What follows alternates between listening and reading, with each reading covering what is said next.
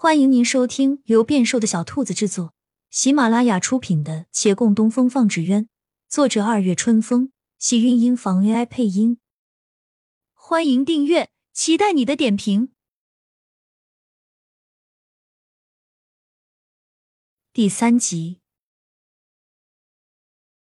那一行人中为首是个络腮胡子的大汉，大抵是怕晒，他的头上裹了一条红布巾。生生多出一分娇俏来，他那张与红布巾格格不入的脸，横眉怒目，往前一步吼道：“你们是什么人？我们杨大少爷的林子也敢随便砍？”孟寻毫不示弱，举着柴刀往前一指：“你少欺负人！我们都问过了，这竹林是野生的，怎么成什么杨大少爷的了？”哼，管他野生家养。维远县方圆十里的竹子都是杨大少爷的，用竹子就去杨家买，想自己来砍没门！你们这是强买强卖！陆凌听不过去了，他理了理衣襟，站出来：从商之道讲究信字当前，为一己利益垄断民之所需，实非君子所为。吾等虽力薄，但焉能助长这般不正之风？诸位皆为十五谷之百姓，岂能与那奸商同流？陆某在此一劝。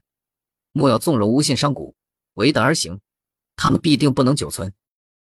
红头巾大汉睁大眼睛，眨着一头雾水的光，向身后看了看，见同僚们都跟他一个神情，他放心下来，重新瞪着这几人。什么乱七八糟的，少废话，赶紧走，不然的话。他举起柴刀，耀武扬威。汝等为何执迷？陆凌还欲再说。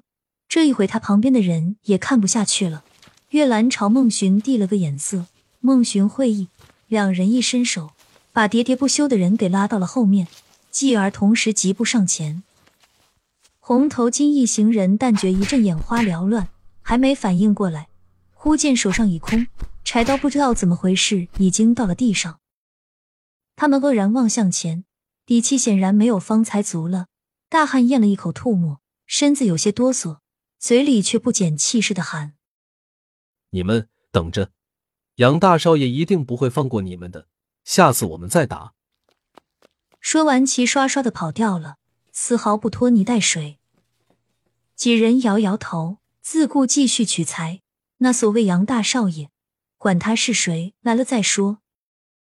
用了一个晌午，所需竹材基本取够，这些事情对他们来说本不是太费体力的活计。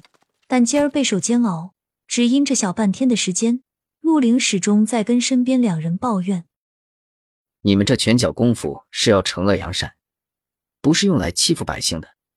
他们也只不过是受人吩咐。”他还在说方才之事，宛如教书先生一般叨唠了半晌。月兰能受得住，孟寻却是个急性子，他捂着耳朵仰天长叹：“阿玲啊，我的好二师哥。”你早晚会毁在这份不问是非的仁义上。他为了阻陆林的话，急于寻找认同之人。说完，立刻对着月兰道：“大师哥，你说是不是？”月兰停下手中的动作，慢慢抬头，认真道：“仁义不是缺点，若能一生如此，必留名传世。”孟寻吐吐舌，还欲请师傅出马来辩，然洛长青此时正抬着头。看两只纸鸢飞在上空，一个特征明显，上花燕嘴，双尾成茧，正是陈家的硬翅沙燕。但另一只奇形怪状，花红柳绿，看不出出处，看构造应该属于拍子纸鸢。这两只纸鸢离得近，似乎是有意较量，一个飞得高了，另一个就紧追上来，还时不时扑到一处，彼此相抵一番。没过多久，那拍子纸鸢落了下风，卷面被撞出裂痕，飞得不稳，一直向左倾斜，并有下坠的趋势。其下方直线的少年被旁边胜者嗤笑，那胜者轻狂，言语不逊，难以入耳。骆长青看着少年的脸通红，清亮眼睛里满是不服，但望着摇摇欲坠的纸鸢，只能无可奈何的叹气。他走过去，听耳边树叶沙沙作响，又看那纸鸢式样，好心对少年道：“风比方才大了些，是你这纸鸢的好时机。”少年苦恼的看他，可是我的纸鸢坏掉了。说话间，纸鸢已经落地，他失落的捡起来，嘟囔：“这是我花了好几天时间做的呢。”你自己做的？这话又引了洛长青好奇。他接过纸鸢，看他虽然样子不敢恭维，但绑扎与湖面工序却是那么回事，基本按照专业手法来的。他不由多看了这少年几眼。猜想他应该是哪个纸鸢坊的学徒吧。再看卷面上虽有裂纹，但并未完全开裂，多锋利与排锋利不会受太大影响。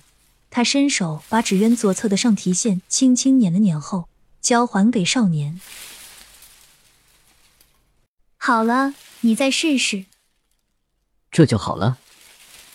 少年有些不相信，带着忐忑的心重新放飞纸鸢。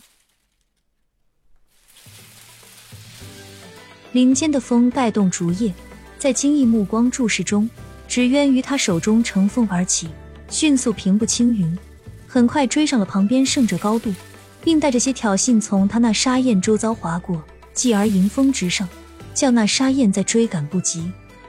只是须臾就转败为胜，少年又欣喜又愕然，朝洛长青投来赞叹目光。